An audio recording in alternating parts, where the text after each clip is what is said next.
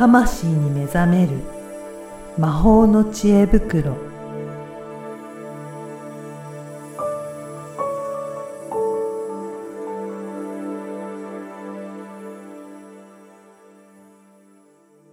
こんにちは、小ラボの岡田です。こんにちは。リアルスピリチュアリスト橋本由美です。ゆみさん、今回もよろしくお願いしよます。ろしくお願いします。はい。前回も、あの、リスナーさんからのご質問をいただきましたが、今回もリスナーさんからご質問があるということで、はい。はい。ご紹介いただけるでしょうか？はい。えー、ラジオネーム、りんこさんのご質問、ご相談です。まず読みますと、最近、昨年末くらいから時間が過ぎるのがとても早くて、一日があっという間に終わってしまいます。というより、一瞬記憶がなくなるような、違うパラレルに行って戻ってきているようなうん感覚ですと。あまりに時間が早いので焦ってしまい、結果的に気持ちの落ち着きのない自分になっています。うんどうしたらいいでしょうかと。こんなご質問ななんんですすでね。よ。確かに、年取った時の方が、うん。子供の時よりも、なんか時間過ぎるの早いなっていうのもありますけど、でも一瞬時間が飛ぶぐらい早いっていうのは、それはすごい早いですね。そうですね。これどういうことですかね？これまずですね、うん時代的にそうだよっていうのがまあ一個ありますね。うんうん、で、まあだから心心配ね、なさってる部分の、まあ、5、5、6割は時代のせいだよっていうのが一個ありますよね。これやっぱり今いろんな情報がうんいろんなところから取れるようになってますけど、うん。そうするとやっぱり早く感じるっていうことですか？そうですね。んなんか、なんだろうな。情報がどんどん来るのをうん見ちゃうじゃないですか。ね、人って見ますよ。ね。スマホとかでも。そうそうそうあすぐ見れるし。すはいぐ、すぐ見て、で、なんかだ、だらだらっていうか、こうんうスクロールして、はい見るともなしになんか見ちゃうじゃないですか。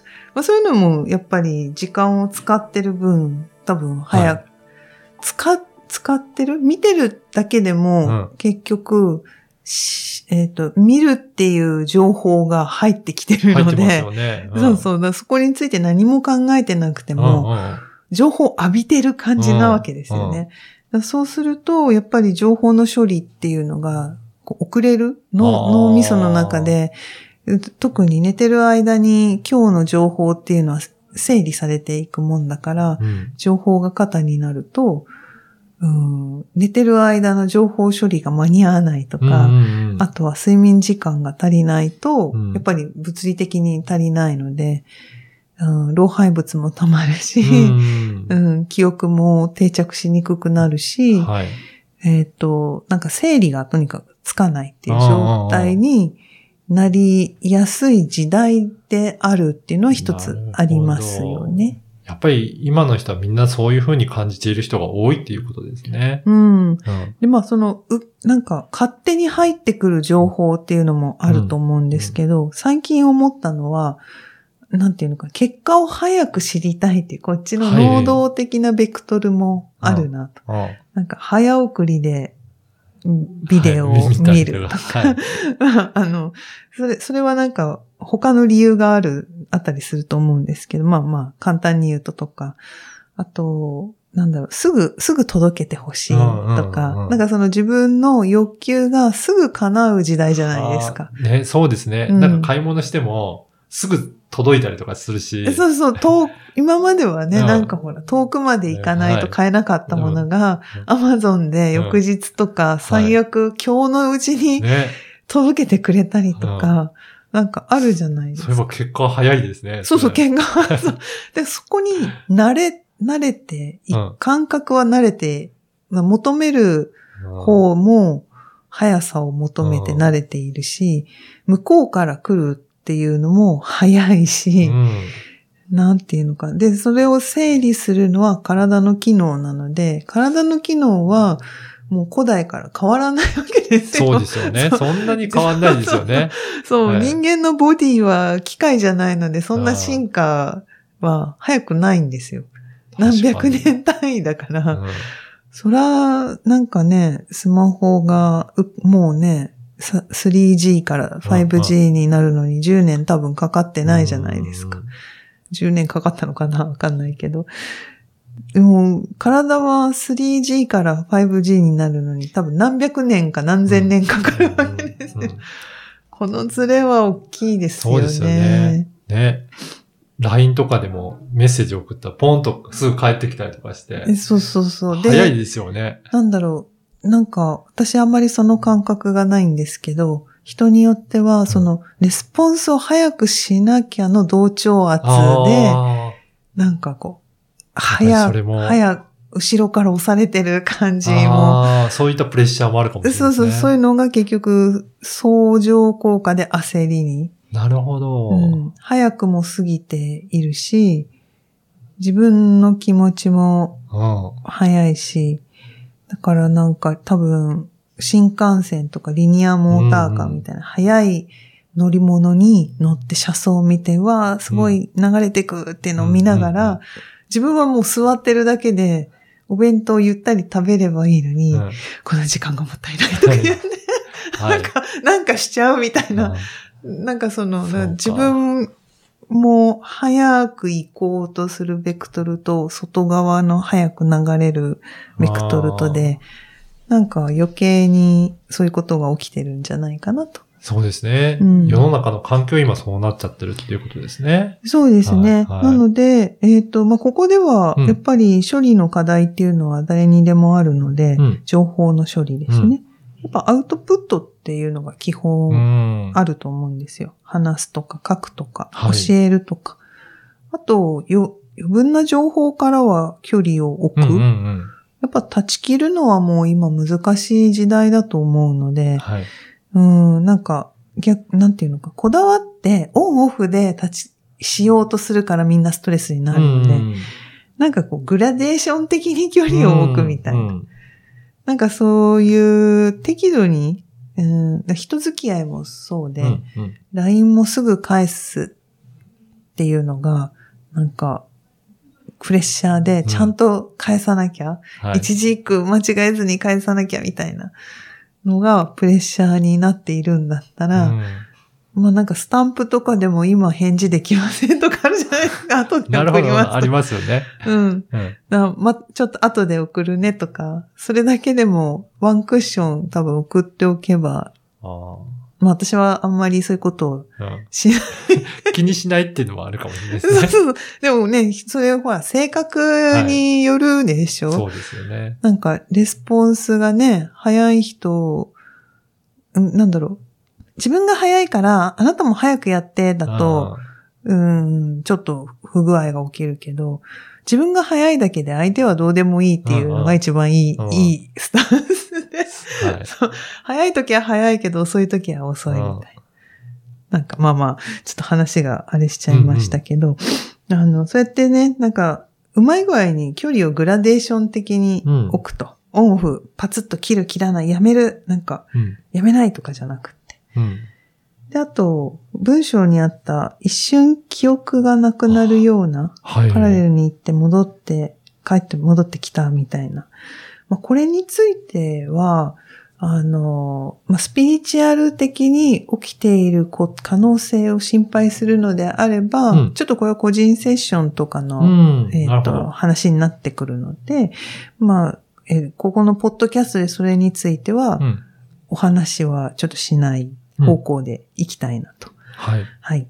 なので、えーこの聞いてる人、みんなに共通するようう。なん内容でいくと、まあ、いると思うんですよ。うっかり記憶が飛んだみたいな。うん で、まあ、これっていうのはやっぱ情報過多なので、うん肉体的な疲れっていうのが非常に皆さん多いと思います。なるほど。うんうんうんこれはスピリチュアル的な何かの作用以外にうんも起きうる可能性が高くて、まあ、特に脳疲労っていうのはもうみんなうん。起きてると思う。はい。寝る前にスマホを見て、そうですよね。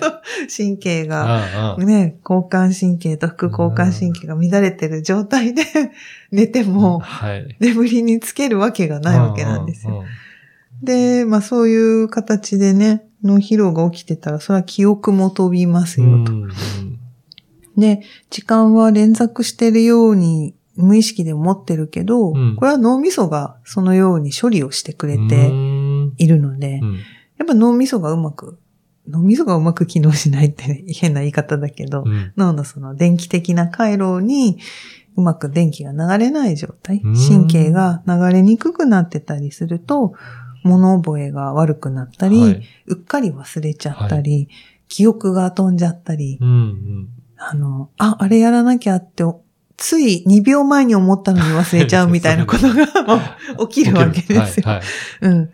で、まあ、それはやっぱりね、えー自律神経とホルモンの乱れっていうことが大きいので、それが起きると焦るし、はい。不安にもなっちゃいますよ。そうですよね。うん。だから疲れやすくもなって、寝てもね、疲れ取れなくて、余計ジタバタしたくうんうん。なります。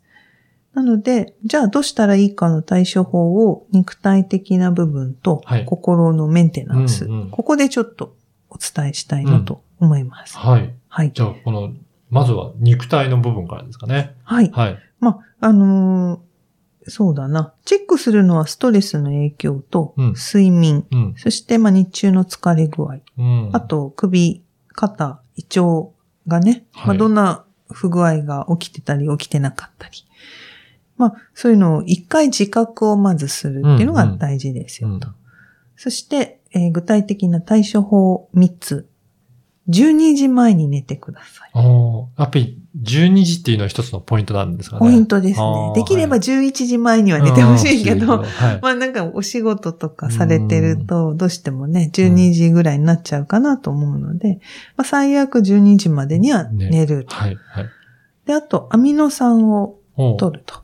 まあ必須アミノ酸っていろいろあるんですけど、まあこういうのはサプリメントとかがやっぱりおすすめです。うん。どうしても疲れていると体があの分解する機能が落ちてたり、代謝機能が落ちてたりするので、えーアミノ酸なんかを取るといいですよと。うんうんであと、日中運動。はい。はい。これね、アウトプットと一緒なんですよ。うん。運動して、こう、呼吸で体をこう、循環させて、えー、なんかね、こう、呼吸の出し入れをするっていうのもすごく大事なので、まあ、筋肉もね、こううん収縮運動大事なので、運動してくださいと。はい。はい。うん。じゃあ、まずそういったところを取り組んでいって、体の方を整えていくっていうことですかね。そうですね。はい。まあ、ちょっと CM 入れちゃうと、うんうん。この体を早く整えたい、しっかり自分の体の癖を知って整えたい場合は、まあ、遺伝子検査を受けていただくといいのと、で、サプリを飲んでもらう。まあ、ちょっとね、あと、クレイっていうのもあるので、うんうんクレイのお風呂に入ってもらったりすると、まあ、体感しやすくなるからいいんじゃないかな、とこれ思います。興味ある方はどういうふうに、あの、応募するといいですかね？あ、そうでしたね。うん。